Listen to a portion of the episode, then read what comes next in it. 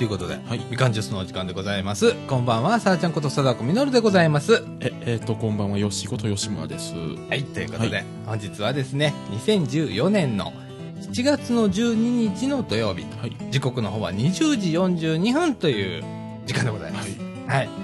いや、あのー台風が、い。なんか過ぎたような、過ぎてないような、よくわからないよよくわかんない。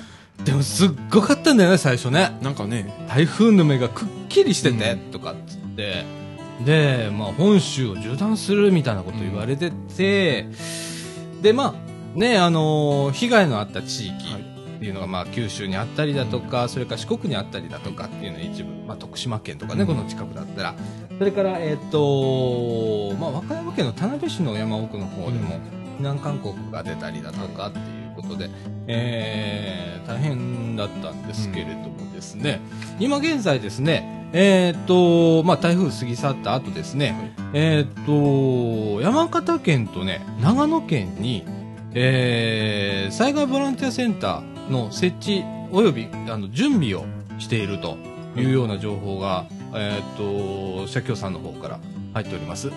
えっ、と、まずご紹介しますとですね、えーっと、南陽市、これ山形県になるんですけれども、南陽市豪雨災害ボランティアセンター、これね、設置準備なんですけれども、えーっと、南陽市の赤湯地区を中心に約1200個の床上、床下浸水の被害が出ているとのことということで、えー現在も市内には浸水地域があり、正確な被害家屋数は分かっておりません。ということでですね、えーっと、南陽市の社会福祉協議会さんではですね、えーっと、12日に、え今日だね、えーっと、南陽市豪雨災害ボランティアセンターを設置し、13日からボランティアを受け入れる準備をしているということで、えー、と山形県内の支援としましてですね7月10日から、えー、と県の社協の職員さんが現地入りしセンターの立ち上げ支援を行っているという状況ということです。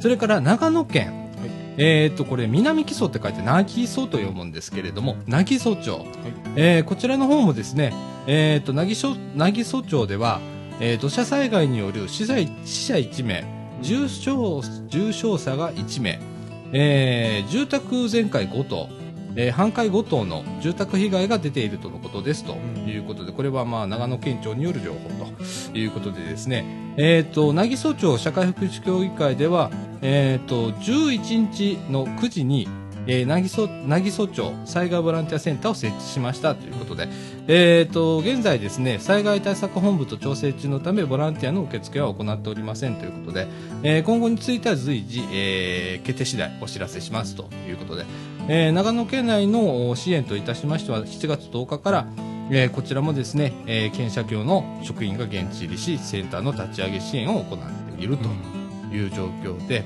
えー、と長野県の渚曽町ではですね災害救助法の適用もされております、えー法適用がもう7月9日からうん。されておりますということで、えー、とですね、えーこの今後ですね、えーまあ、地元で、えーボランティアの受け入れを始めるっていうことになると思います。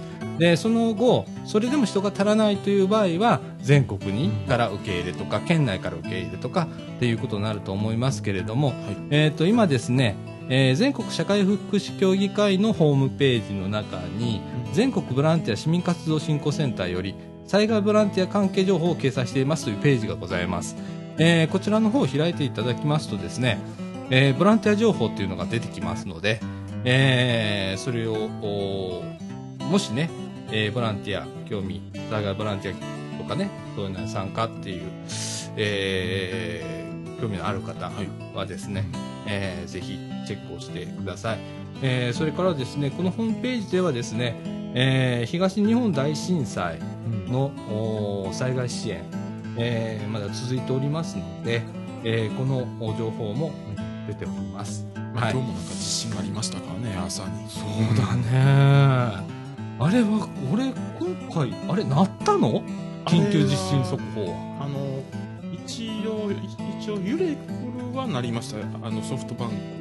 あ、ほんま、うん、しあ震度1ぐらいだったんですよ、こっちは。あ、ほんま？うん。で、で、あの、気づかなかった。何時ぐらいぐらいだぐらいだぐらいだったの？20分ぐらいですねうん夢の中。ね。うん。ねんか。こっちでも揺れたんだこっちでも震度1のところが何箇所かあったぐらいでうん。はあ。ね。えあの忘れた頃に地震はやってきますのでうん。えーね。もう注意しろと言ってもね こればっかりはなんですけれどもうん。ね。あの改めて準備、はいえーしてださい。それからまたね、えーまだこう今から台風シーズンですから秋までね、はい。で本格的な台風シーズンというのは秋でございますので、えー皆さんねあのーこう今年はなんかね今年は予測がつかないっていうのがあったりあったりしてあのあのすごい狭い範囲で大雨が降ったりするっていうことが多いみたい。ね近年なんかゲリラ豪雨っていうのがね、うんえー多くなりましてね。本当予測がつかない。今回のなんか今回のなんか渚町のもなんかすごい狭い範囲で降ったからなんか予測ができなくてなんか避難が結構、うんあの時間がかかったっていうねえ、うんあの土砂崩れが起こった現場の上上だけにどっと雨が降っうんて、一気に雪崩が起きたっていう、でもあそこの町って渚町で、はいその災害の現場っていうのは、なんか言い伝えが昔からあったんだよね。言いた言い伝えがあったみたいですね。ね。あの10年に1回ぐらいはなんかそういうのがいつも起こってる場所らしいです、ね。うん。うん、それでもまああの亡くなられる方が出るということでございます、はい、えーこれからまたね災害の増える時期がやってまいりますけれども、皆さんご注意くださいませえー、っとそれで今週はですね、はい。えー、っと広報高槻7月10日号からの拾い読みとそれから社協だよりこれ福祉高槻になるんですけれどもこちらも7月10日号からの拾い読み。えー、っとそれからその他もろもろはい。えー、M 姉さんの畑直も今週はやります。はい。という感じでお伝えしたいと思います。ということで、みかんジュース、この放送は NPO 法人三島コミュニティアクションネットワークみかんの提供でお送りいたします。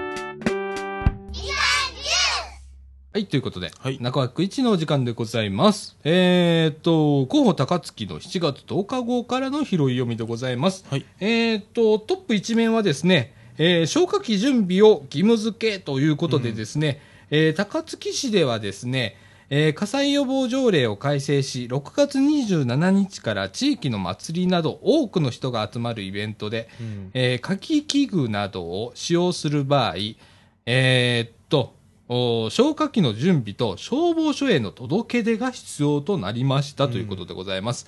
楽しいイベントを安全に開催するために、火器の取り扱いに十分注意し、初期消火の体制を整えておきましょうということで、まあこれはですね、あの、地域の夏祭りなども対象ということでございます。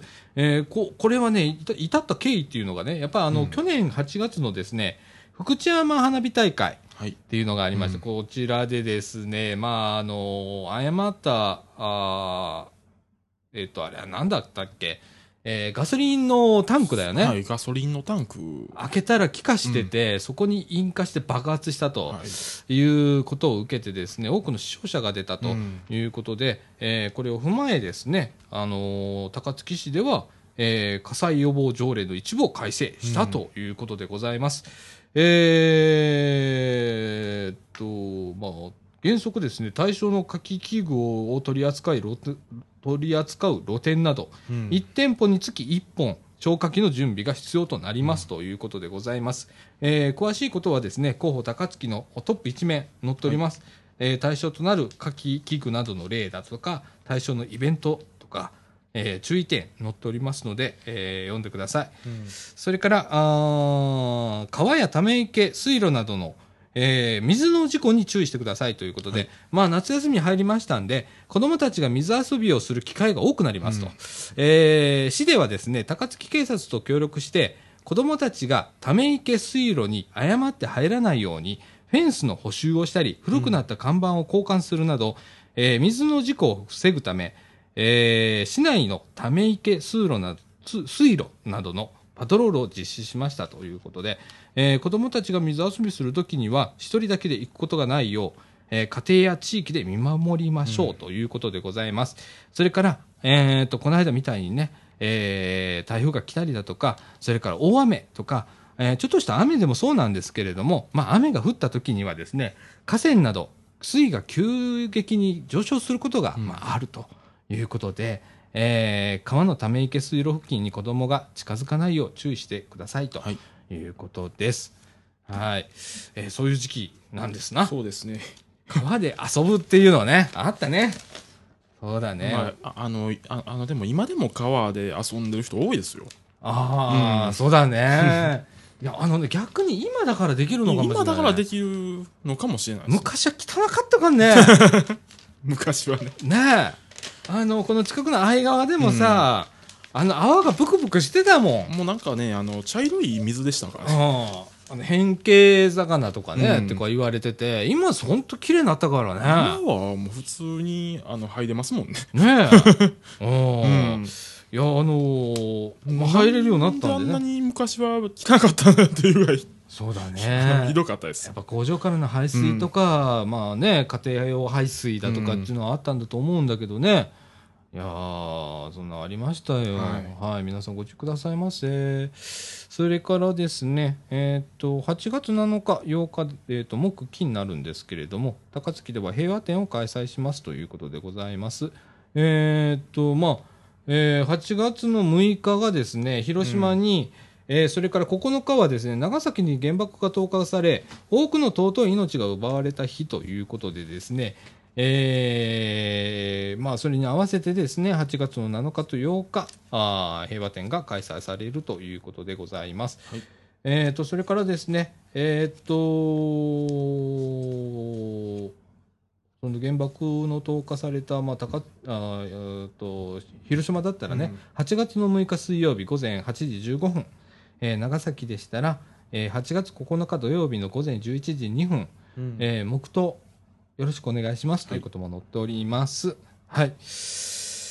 えー、と、それからですね、えー、と、これは全国的に言えることなのかな。新しい後期高齢者医療費保険者証証がなどを送付しますとはい。いうことで、もう本当下回んねえや。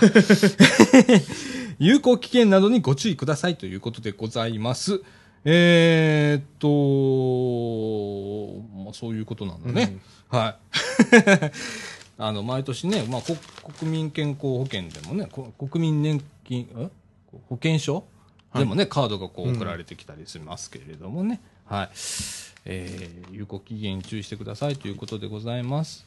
それからですね、えーっと、いろいろあるのですが、えーっと、何から行こうってあんまり考えてなかったんだ。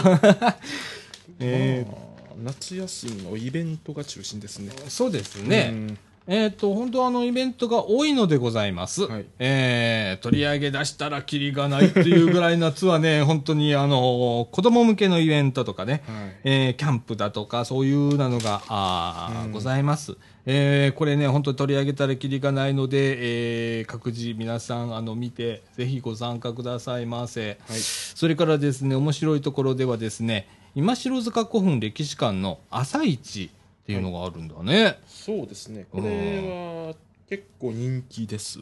ああ、そうなんだ。うんえー農作物を販売ということで、えー日程はですね、7月12日、8月こ、えー9日土曜日、それから、えー9月13日の土曜日の午前8時から9時半、ね、なくなり次第終了ということで、えーものすごく朝早いですけどね。ね、8, 時 8時から9時半9でなくなり次第終了というような、だからよっぽど売れるんだと思うんだけどね。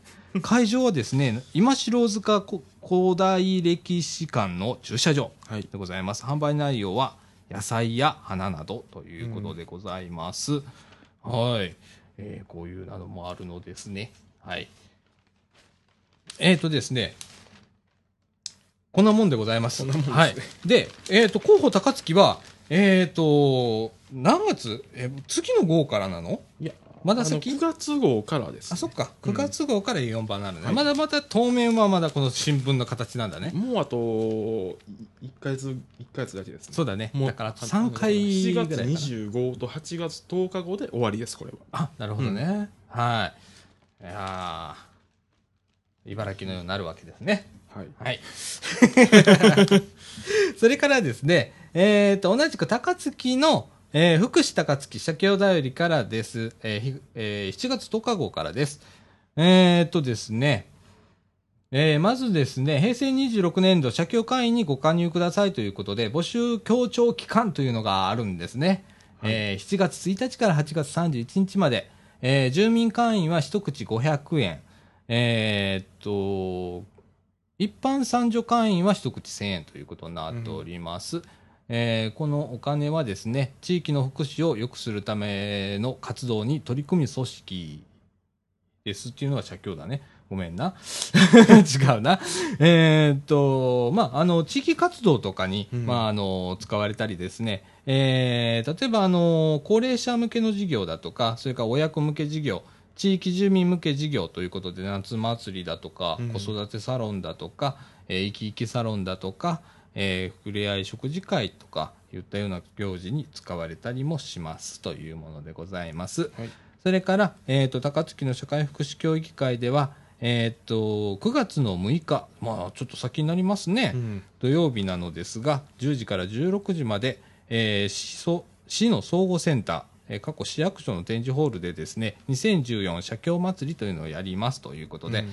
えーっと、1階展示ホールではですね、社協の事業紹介、それから地域、地区福祉委員会活動紹介コーナーとか、ふれあい喫茶、地域の生き生きサロンコーナーだとか、えー子供の遊び、おえー昔遊び、うんえーここなってますけどね、コーナーがあったりだとか、それからイベントコーナー、ね、えっ、と、ビンゴゲームやクイズラリーもありますということでございます。それから総合センター前、これは10時から13時までなんですけど、模擬店の出店もありますということでございます。それから同時開催なんですけれども、えー福祉と共生のまちづくりを考える市民の集いというのもあります。えーこちらは、あーと、これは市総合センター、まあ、市役所のはい。2階多目的ホール、えー13時から15時半まで、えーっと、講演会があります。命輝いてとかいう、うんね、命の大切さについて、えー講師は山本文子さん、NPO 法人命のお応援者、元理事長さんの講演とかがありますということでございます。えーその他ですね、えーっと、平成25年度社協会員募集地区別集計、うん。でね、はいどれぐらいお金がどの地区から詰まったかということがリアルにリアル。出ておったりします。えー、それからですね、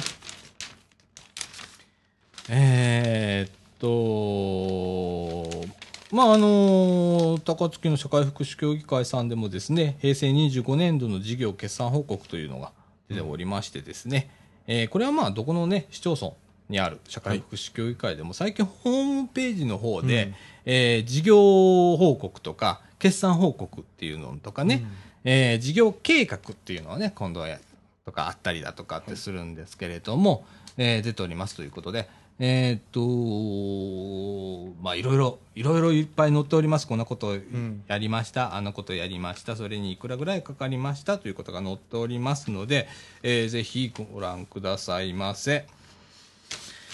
えーそれから、えーっと、そうですね、高槻市ボランティア市民活動センターの方もですね、事業報告が載っておるとい。うことだとか、それからまあ夏休みなのでね、えーボランティア体験プログラムというのが始まっております。体験期間は7月1日から9月30日までということで、えーボランティア体験プログラムで自分の世界を広げてみませんかということなんですが、この体験プログラムは大阪府内の社会福祉施設やボランティアグループ、NPO 団体の協力により実施するもので、えーボランティアを身近に体験してもらうためのプログラムです。夏祭りのようなイベントや、えー日常活動、日常活動を利用者の方と一緒に過ごすなど、様々なプログラムを用意していますということでございます。えーこの機会にボランティア活動を通して、えーたくさんの人と出会い、えー新しい経験を積み、自分の世界を広げてみませんかということでですね、えっ、と、受け入れ先の施設と活動日時が載っております。ちょっとご紹介しきれないほど載っておりますので、こちらも合わせて、えー、社協だより載っておりますので、えーぜひご覧くださいませ。えー主にですね、高齢者施設、それから児童施設、障害者施設、えーその他施設、まあ、社協さんの福祉委員会だとかね、そういうのも入ってますんでね、えーまあ、これを通してですね、あのボランティアっていうのを一回体験をしてみませんかということでございます。はい。それからですね、えー生活介護支援サポーターの養成講座というのをやりますということでございます。えー地域のお高齢者の生活ニーズに応えるため、市民の主体性に基づいた運営をされる新たな住民サービス等の担い手として生活介護支援サポーターを養成し、地域で高齢者を支えるシステムを構築することを目的に開催しますということでございます。内容は、えー高齢者の身体的な特徴や制度、関わり方などなどについて、延べ6日間の講義や実習を行いますということで、大変あの内容の濃いものになっております。日程は各回午後2時からよ、えー4時まで、2時間ですね。えー初回のみ、えー2時から4時半までなんですけれども、8月5日とかね、えーっと、高槻市の高齢者の現状についてとか、うん。8月19日はですね、上手なコミュニケーションの取り方とか、8月20日から9月1日にかけてはですね、施設でボランティア体験をしましょうとかね、えー9月の2日にはですね、えー認知症についてとかね、えー9月9日はですね、高齢者の日常生活における特有の症状についてとか、車椅子による外出解除の仕方とかいうようなこととかね、あと9月16日には社協と CSW の役割についてというような、えー大変これ、延べ6 6日間、濃いですね。12時間になりますからね。12時間。はい。えーっと、募集人員は25名でございます。参加費無料です。えー開催場所は、えーっと、これは市の、高槻市の城西町、庁舎。あ、あんだね。ごめんね、高槻市民じゃないかわかんないけど。はい。でございます。えーっと、申し込みはですね、電話で、えー、社協サポーター係、えー電話、えー、674-7497、674-7497、えー、市社協のおサポーター係の方へ、えーお申し込みくださいませ。はい。えーそれからグループ紹介とか載ってるんですけどね、高槻市ボランティア連絡協議会っつってね。えうんーはい。えいやでいやでもこの城西町庁舎ってすごい変なとこなんですよ。ーあ、そうなんだ。うんえーあの、市の庁舎なの？一応市の庁舎なんですよ。なんか民家みたいなところで。あ、そうなんだ。へえ、あ、じゃあそこ、そこがまあ窓口になるんだみたいね。ですね。うん。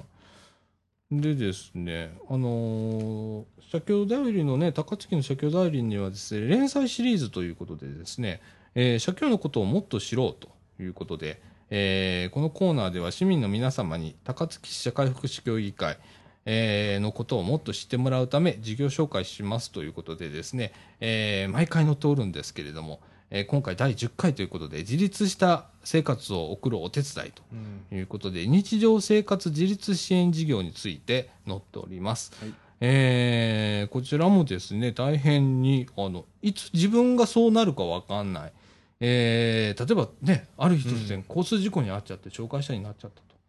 ね、はいい、う時に、あの、ああたふたあたふたというようなことに、まあ大体なるんですけれども、まああらかじめこういうことを知っておいたらですね、えーより最短経路で、うんえーいろんなあー介助を受けたりだとか安心な生活が送れるようになるとうんいうようなことですので、あのぜひ皆さん、えー一度目を通してみてください。はい。えーとその他もろもろいろいろあ社協でよりもリニューアルするんだってみたいですね。10月より10月より。はいえー、そうなんだはいえー、ということでございますはいはい。えー、高槻ネタでございましたはい。で、えーっと、もう続けて、エムネイさんの畑なおのコーナー、いっちゃいましょうか。行っちゃいましょう。ね。なぜ今週こんなに急いでバタバタやってるかというと、日本撮りなのでございます。だから今、慌ててバタバタやっておりますが、はい。えー、中福一でもう、どんどんとやっていきます。えっ、と、M 姉さんの畑直のコーナー、イエーイ。ということで、えっ、と、6月29日からですね、はい。えっ、と、皆さんですね、m アンダーバー畑アンダーバーナウというツイッターのアカウントをぜひフォローくださいませ。えー、こちらの方ではですね、M 姉さんの畑、ね、えー、僕も先先週だったっけ？それで行ってきたんだけどね。野菜をいただきに。はい。えー、汗びっしょになりましたけれども、えーっと、このね、畑の状況はね、リアルタイムでお伝えいたしますので、はい。皆さん、あの、写真も載っておりますので、ぜひツイッターとともにお聞きくださいませ。えー、6月29日、ひまわり。これも先週の写真写真ですということで、うん。えー大きいのは私の背丈をはるかに超えましたが、伸びずに腰丈ぐらいのもあるということで、去年は同じように前年の種をまいて高さがと揃ったのに、今年はなんでこんな風になっちゃったんだろう。不思議ということで、えっ、と、実際僕見てまいりました。はいえーちょっと写真も撮ってきたんだけど、えっ、と、違うマックに入れちゃった。あのね、2メーターを越してます。おー高いですね。すっごい高い。でね、えっ、と、枝っていうか茎うん。が、直径何センチかな ?10 センチぐらい。めっちゃ太いね。へえ。で、えーっと、まあ、よく、これ、ひまわりの花って太陽の方向へ向くっていうじゃ。うんん。一、個だけね、真上に向いてる、めちゃくちゃ前向きなやつがいるわけさ。もしかしたら、まだ見れるかもしれません。うん M 姉さんの畑行ったらね、真上に向いてるやつが一本だけあんの。で、そいつがものすごいなんか勢いづいて見えるわけ。あ 今満開なんです。うん。はい、ちょうどあの、最近どこ行ってもひまわり咲いてますもんね。ああうんね、今、そういう時期なんだね。うん。すごいでかい、うん。あの、ひまわりでございます、M 姉さんのところね。はい。えーそれから7月1日、えー今日はトマト、プチトマトとインゲン、ピーマン、ナスがいっぱい取れました。はい。あ、ナス映ってないということで、スイピークと、えっ、と、本当。あのねそそううですなんだよ。あのね、今日もね、トマトをいただいて、ね、あの、うん届けていただきまして、はい。はい、あとね、あの、よしと分け分けして持って帰りますが、はい。僕ね、先週、あの、M 姉さんの畑ね、うん。あの、青じそを取りにおいで、とか、赤じそと青じそがもう収穫時期だから、あと、トウモロコシもあるから、とかって言ったらさ、モロヘイヤだとか、それからトマトだとか、もういっぱい野菜を車で行ってよかったと思ってね、車の後ろのさ、荷台あるじゃん。はい。荷台いっぱいになったの。なんかそのまま店ができそう店できそう、本当に。ええ本当、あのー今ね、公園広場で売ってるらしいよ、ええ MA さんの。あの、でね、あの、やっぱりね、あのーうん今回はシソジュースをね、うちうん毎年作ってるので、えー大量にあれってね、シソがいるのですよ。でね、え、今回ほんといっぱいもらったのね。で、あれね、歯を1枚ずつこう茎から取っていくんだけど、はいそれだけで2時間ぐらいかかるのね。で、青じそと赤じそがあって、うんそれぞれこう取って、で、よくあの、流し台に使うたらいあるじゃん。はいでかいたらい。あれ4杯分ぐらい葉っぱ。それぐらいいっぱいもらったのよ。で、それをまあ煮出しつつう、ん。それをまあ、またこう、一回じゃね、一回歯入れるじゃん、湯の中に。で、ある程度色つくんだけど、まだ薄いのよ。うん。で、赤しそが青じそと同じぐらいの色にまで落ちると同時に、それを一回揚げて、また新しいやつ入れるの。はいあの、えー葉っぱをね葉。っぱをそれを繰り返して、で、どんどん作っていくんだけど、うん今回で3リッター弱ぐらいできたのかな。で、うち通販、通算でね、今年ね、7リッターぐらい作ってんの。7リッター半ぐらい。うん。で、今まだ3リッターぐらいあるんで、冷蔵庫の中に。3リッターで。今ね、ごめんごめん。違う違う。今うちに、4リッター、5リッターあるから、はい。もっとできてるわ。うん。うん。で、昨日 M 姉さんに2本、2リッターあげたんだけど、まだ5リッター半残ってるから、うん相当な量を作ってて相当な量ですね。そうなんです。うんで、今、もう次に、梅ジュース作った。うんうん。これはまだ出来上がるのがね、まだまだ先なんですけれども、梅ジュース今作っております。第1弾でございます、今年。ちょっと梅ジュース、ちょっと今年遅めなんですけどね、うちね。はい。えー、それからですね、えーっと、同じ7月1日ですね、初トウモロコシということで、はい去年みたいにアライグマにやられてしまう前に食べなきゃって、もう、もいできたけど、また粒が少し小さかったということで、はい。はい。あの、私もいただいてきましたでございます。すごく、もう早速全部食べちゃいました。めっちゃうまかって、すっごいみずみずしいでございます。あのね、塩もみをしてね、うん。そのままチーンすんの、あの、ラップに包んで。ラップに包んで。あれがうま、うまいんでございますわ。はい。えー、もう食べちゃいました。はい それから7、同じ7月1日ですね。えー、プチトマト、すごく変わった形のが一つということで、はい。スイピクドン。あー、なんだこら えっと、トマトの上に、トマトだよね、これ。なんだろう。何これ？枝葉みたいな感じで トマトの実が。あこれなんでこんなことになったんだろう？ねえ。うん。いや、不思議な形の可愛いトマトでございます。プチトマト。変わったのが一つできたということでございます。えー、それからですね。えー、3日前でございます。3日前だよね、これね。はい。えー昨日トウモロコシをいっぱい収穫ということで、えー皮が引き裂かれたようになって実が食べられたのが2本。今年もアライグマかということで。はい、アライグマ出るんだね、あの、うん。ねええー西ヶ原の方なんですけれどもね。はい。それから同じ3日前なんですけど、皮を剥いてみたらしっかり実がつ入ってなかないのもあったと。自然に任せて放っておいただけだから、ちゃんと受粉できなかったのかも、ということで、なんかところどころこう実がついて、あこういうことになることもあるのね。うんはあ、初めて見た。そうですね。ねえ。あと、アライグマにかじられたりね、うんするんだね。それからですね、えっ、と、同じ3日前ですね。えっ、と、そんなトウモロコシと割れてしまったトマトをいいとこ取りして、炊き込みご飯を作りましたということで、育ちすぎのオクラは、めんつゆでさっと煮っていうことで、うん。デザートはプリンスメロン。ね、うちプリンスメロンも3ついただきました。もういただきました。オクラもいただきました。うんオクラうちも煮ました。はい。今、先生と食べております。非常に美味しいでございます。すごいでかいの、オクラ。うん。硬いのかと思ったらそうでもない。へえ。美味しいって。はい。なんか同じ3日前ですね。うんひまわりも咲き出しています。はい一本上向きすぎじゃないってのが、うんっていうのが僕がさっき言ってたやつだねですね。でね、あのー写真ツイピクドンでございます。えーっとね、一本だけこう、妙に上向いてるやつあるでしょ。はい。ええこれのことを言ってたんでございますわ。はい。前向きなやつ。上向きというかもう前向きでございますね。はい。えー、それから、1日、えー、1日前ですね。昨日ですね。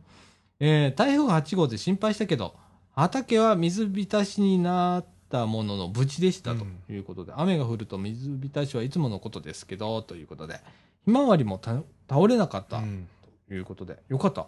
ねえ。あの、あまりこう、今回風がなかった。風がなかったどころか無風でしたもんね。そうだね。ただ、ただなんかすごい湿気で、ね。蒸し暑さわーっとしてた数日間だったんですけれども、はい。雨が降ったらやっぱりあっこは、うん。えー、水浸しになってしまうと。でも、無事でしたということで、よかったね、本当にね。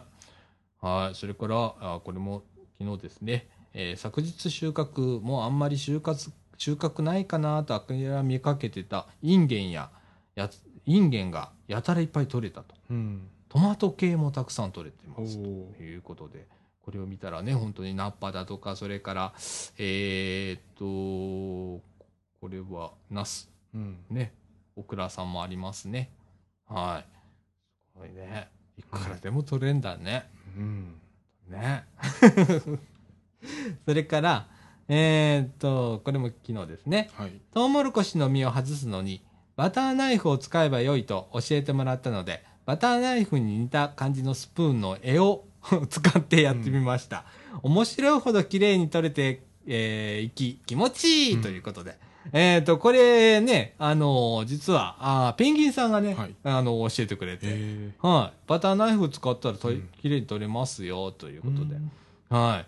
えー教えてくれて、早速実践したんだね。本当にね、うんまあ写真見たら綺麗に撮れてるね。はい。ねいや、本当、たまにはペンギンさん顔出しな。いつでもラジオは出れるんだよ。別にどんなもんね。いいだからね。うん来てくださいよ。はいはい。待ってますよ。はい。ということで、えっ、と、以上、エミネーさんの畑直のコーナーでした。はい。えっ、と、後半はですね、ちょっとね、ラジオ局が面白いことをやってんだ。はいで、ちょっとその話を、はいえーしてみたいと思います。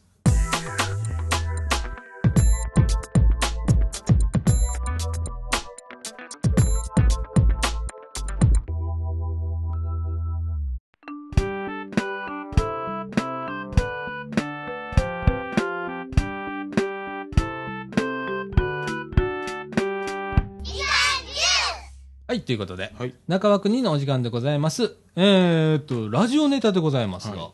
ああ、えっと、9月7日日曜日なんですけれども、13時半から16時半まで、はい。えーっと、ABC ホール。うん。これ、あの、朝日放送の、はあのああの新しい方ですね。ね、ABC ホールでも。あ、そうだね。うん。新しい、あのー映ったからね、朝日放送映りました。あ、そうだね。なんかあのい。まだにあの向こうの方のそうやね、北側のね、懐かしい感じ。懐かしいところを。うん、もう ABC ホール今ね、うん。もうあのー堂島がはい。中之島の方へ移っておりますので、えーそちらの方なんですけれども、そちらの方でですね、はい。えーっと、公開セミナーということで、えーラジオでしか描けないテーマを求めてという内容で、えーセミナーをやるということでですね、これ ABC さんのホールを使うんですが、扱う内容がですね、うん。MBS ラジオうん。の報道特別番組、えー原発作業員が語る2年ということで、えーこれ、僕も一番聞いてた時期なんだけど、2013年の3月31日放送、これ59分にわたって放送したんですけれども、えーえーっとですね、その、ことをうん喋るんだよね。とか、そうですね。あと、えーっと、朝日放送はですね、うん。旋律師という芸術家、最高の音楽を作る究極のピアノ旋律と、調律か、調律ということで、こういう番組がうん。2つあるんですけれども、それぞれまあ賞、ギャラクシー賞とか、うん。えー取ってるんですけれどもね、あのーこれね、非常に、あのー考え深いというか、うん。こう、例えば MBS のラジオはこれね、さっきヨッシーとも話してたんだけど、はい。ちょっとまあ、そこ、原発の時にね、種まきジャーナルっていう番組がありました。うん。晩の番組なんですけれども、えー帯でね、帯で。ありましたね。ね。水野アナウンサー、女性の、うん。えーアナウンサーがやっておられて、で、毎日のように原発の情報を流して、で、独自の取材で、えーっと、原発、原化原発の、うん。えー専門家に電話取材をしたりだとか、毎日その状況を予測してもらって伝えてもらうっていう、数少ない全国でも数少ない番組だったんです。これあの毎日取り上げてたね。やってましたね。長い時間やってたの。で、えーこれがですね、えーまあ、インターネットでもね、まあうんあのあうん。みんなアッまあインターネットの方で聞かれてる人が多かったみたいですね。だからもね全国が注目をしてたんで、ここのラジオ、この番組聞くしか情報が入ってこないっていう時期があって、うん。本当のことっていうのがね。で、えー他のところはもう大丈夫ですよ大丈夫ですよって言って、けんあの放射能は漏れてませんって言ってた時期に、いち早くいや漏れてると。でメルトダウンもしてるというようなことをうん。伝え続けてた番組なんですけれども、なくなったんだよね。なくなりましたね。デモが起こったもんね、うん。集会が。MBS の周り取り囲んでね、ああいうのんないですもんね。あのね普通の番組では。ラジオ番組ではないね、本当リスナーが取り囲んだよとか、あと直接その担当者の方に訴えかけたりだとか、えーそれからラジオに出てたその定期的に出てたうん。ゲストの方が、えー何人かいらっしゃって、その方が今、えー、とインターネットラジオだとか、はそれから FM かなどっかでもまあ、う番組も持ったりだとか、はっていうことで違う形でうん。発信を独自発信しようというところまで行ったりだとかするきっかけになったラジオ番組、種まきジャーナルなんですけれども、えーこういうことね、ラジオでしか描けないテーマを求めてっていうテーマ自身も非常に感慨深い。そうですね。もうなんでラジオでしか描けないって、ね、本当はテレビとか、えーが真実とか、あのー独自取材して、うんその通りその記者が受け取った内容を伝えるっていううん。うん。のが、まあ報道。とか、まあ、メディアのあり方じゃないですか。で多少それが間違ってようが、うんえー予報として流したりだとか、うんこんな可能性があるんじゃないかっていう問題提起をしたりするっていうのが、メディアのまあ、僕一つの議あ本来のメディアのあり方あり方ですよね。だよね。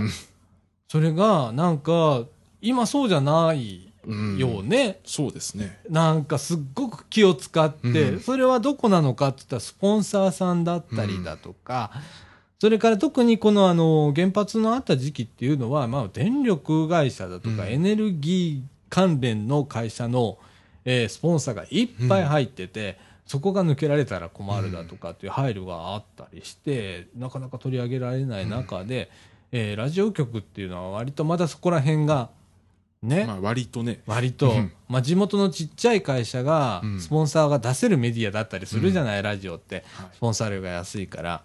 その分言いやすかったりするからっていうことで、ラジオでしか描けないテーマを求めてっていう、ここら辺がなんかすごく僕は危ういなと思う、うん。メディアっていうのがねあのー本当本当はどんなメディアであっても、えーそのスポンサーにうん。こびずに、えー特に報道番組もそうなんだけど、うん。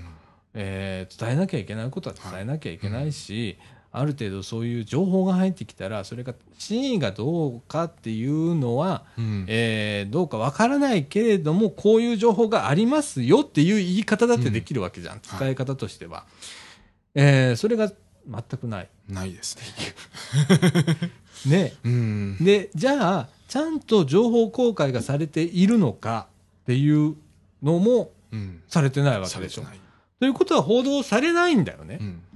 で、それが僕すごく危惧をしてて、あの、こういうね、あの、催し物をですね、はえーやるっていうのがね、い。うん。えー主催はあー放送番組センター、うん。協力があー毎日放送と朝日放送うんということで、えー非常にね、はい。えー、本当なんか、思うなあ俺。でね、あの、これね、ラジオイコール音の魅力、役割を伝える2番組っていうことで、まあ、MBS の番組と ABC の番組が取り上げられてるんだけど、はいえーラジオだからできること、そのまた、えーまたその魅力を伝え、うん。えー多くの皆様にラジオにより親しんでいただくためのセミナーということで、えーその4回、まあ今までもう3回やってるんだよね。えーまああの、この番組、2番組ね、ラジオならではの可能性を追求した素晴らしい番組だということで、えー番組鑑賞後、制作者から番組への思いとか、番組作りの苦労など、うん。うんえーラジオ制作現場の生の声を伺えると。いう貴重な。貴重だよね。うん。そうですね。うん、ラジオ好きのリスナーだけでなく、うん。普段ラジオを聞く会機会の少ない方、うん。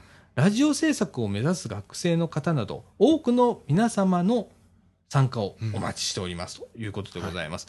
えー今、あの、参加申し込み受付中ということでですね、えーホームページがあるのかないのかよくわかんないので、えーっと、そうだな。ああ、一応あるわ。えーっと、えー URL 言いますね。えー www.bpcj.or.jp、はいもう一度言います。b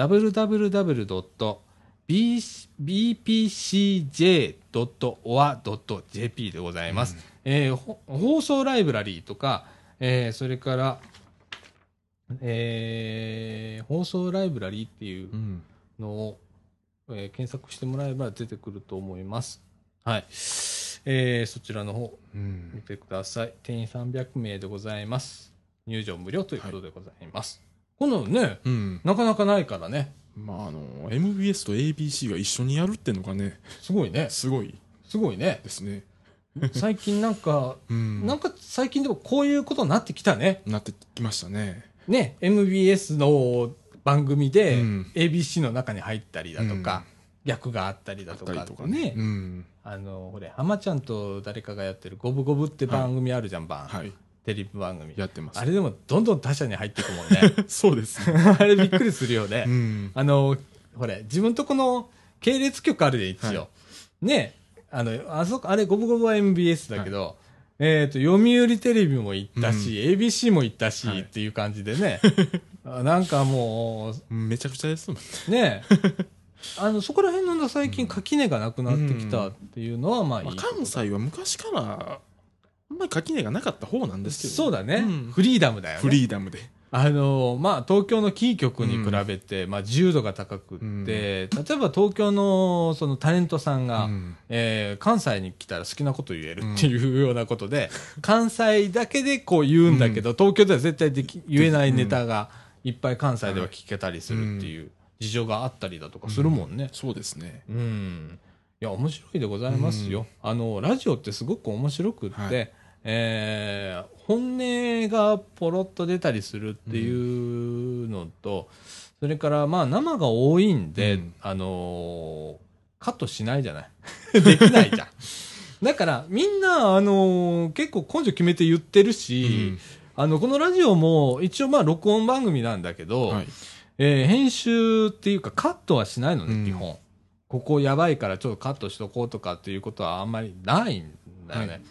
うん。僕、その代わり根性決めてある程度ある程度のあの、苦情とか、はい。えーそういう風なのは、まあ、覚悟して、うん。えー喋ってるつもりなんですけれども、えーぜひ皆さん、はい。はい、あの、機会があればですね、9月7日でございます。ABC ホールで行われます、ラジオでしか描けないテーマを求めてという、えー公開セミナー、えー一度ご参加してみてはどうでしょうか、はい。ということでございます。えーそれではですね、後半、はい。エンディングではですね、ちょっと僕今作業中での、ちょっと感じたこと、ちょっと喋らせてもらいます。はい。はい、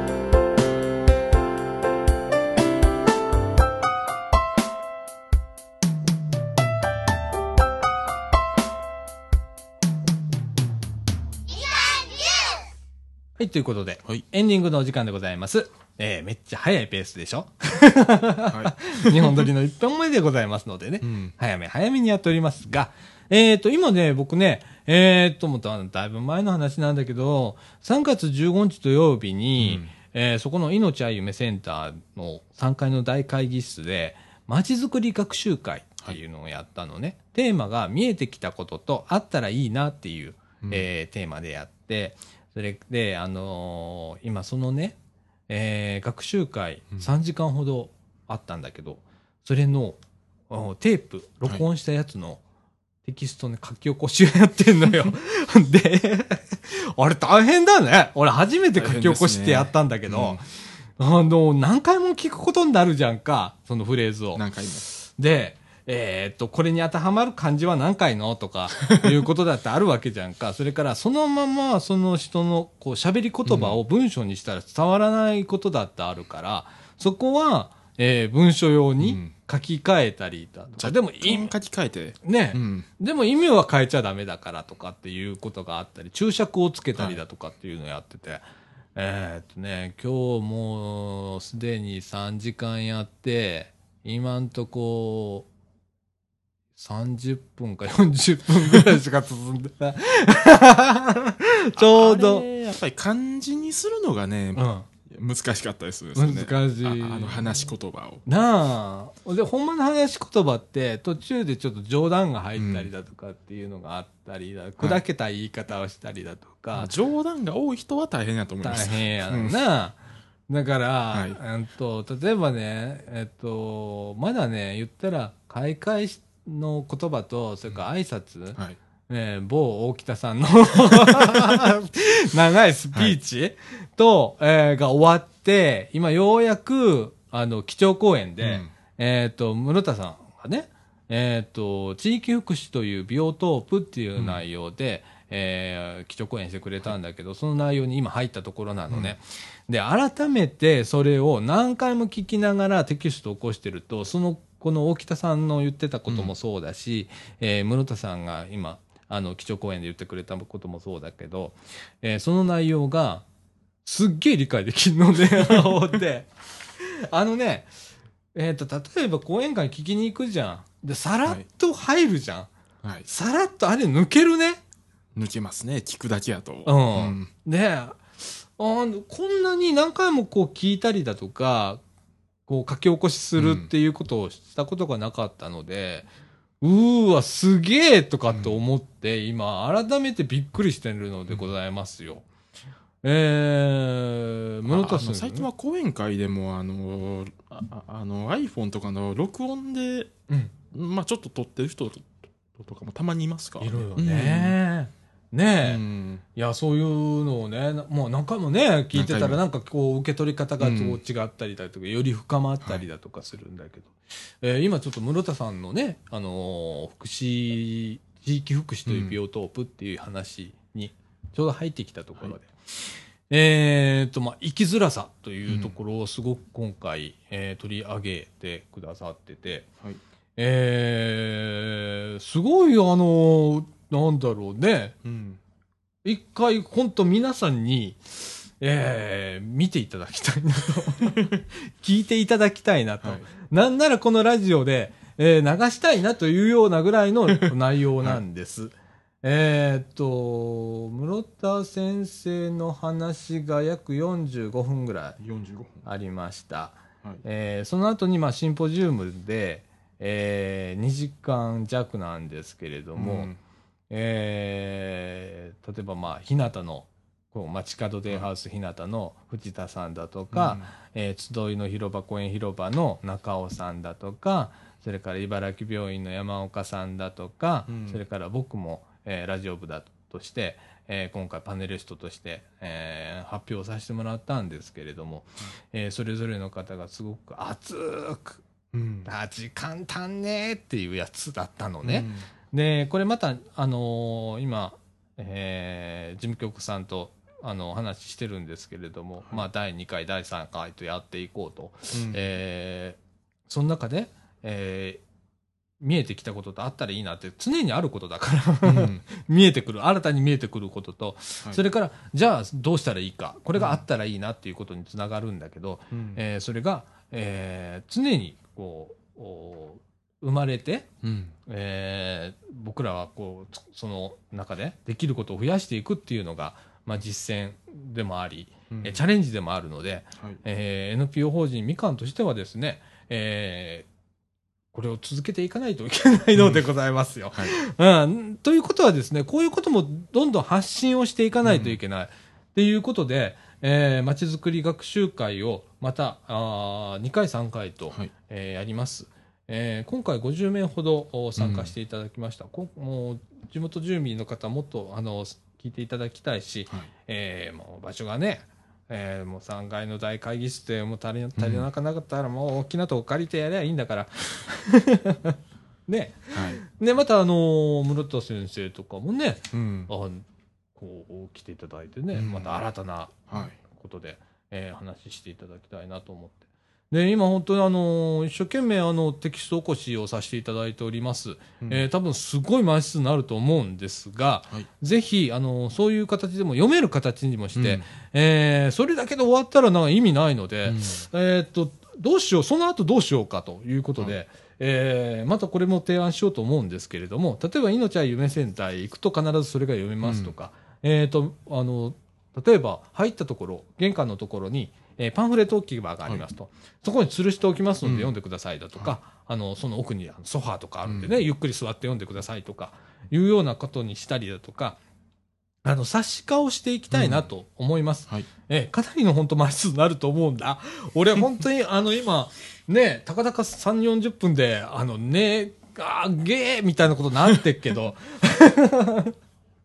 うん、あのすごい内容濃いので、えー、ぜひ、ちょっとこう、ね、うん。プリントアウトして、はい。えー、行こうかなとうん。思っており、皆さんに読んでいただけるように、えーしようかなと思ってます。はい。えーまあ、このラジオでも流してもいいしね、うんあの皆さんのこの了解を得ればね。はい。はい。ということでございます。あの、室田さん、それから、まあ、後でまたメールするけど、えーっと、もしよかったら、あのーあれ、プレゼンの資料、パワポでください。でここで。業務連絡業務連絡またメールしますけどね。ええ一番早いんだ、これ。あ、あこっちの方が早いんですか。そっか、早いかもしれない。うんお忙しいですからね、うん先生はね。はいはい。えー、でございます。はい。えーっと、ということでね、まあなんかいろいろとバタバタバタバタやっておるま毎日なんでございますわ。はい。ええあの土曜日は土曜日でこういうことやりながらラジオやって、はい。明日はちょっと休んでちょっと IKEA 行こうかなと思って、うんあの、長いことちょっとね、あ、あの、駅あって神戸の方ですか？神戸行くね。はいうんあの、なんか大阪の IKEA 行ったことないんだけど、うなかなかなんか行きづらいのね、俺の中で。うん、だから車でシャッて行って、うん、とかなと。あの、IKEA ってさ、カードあるじゃん。はい。カード作れるじゃん。うん。で、会員カードね。で、えっ、と、一般向けカードとビジネスカードってあるはい。の。で、俺、あの、自営業者だからビジネスカード作ってるうの。ん。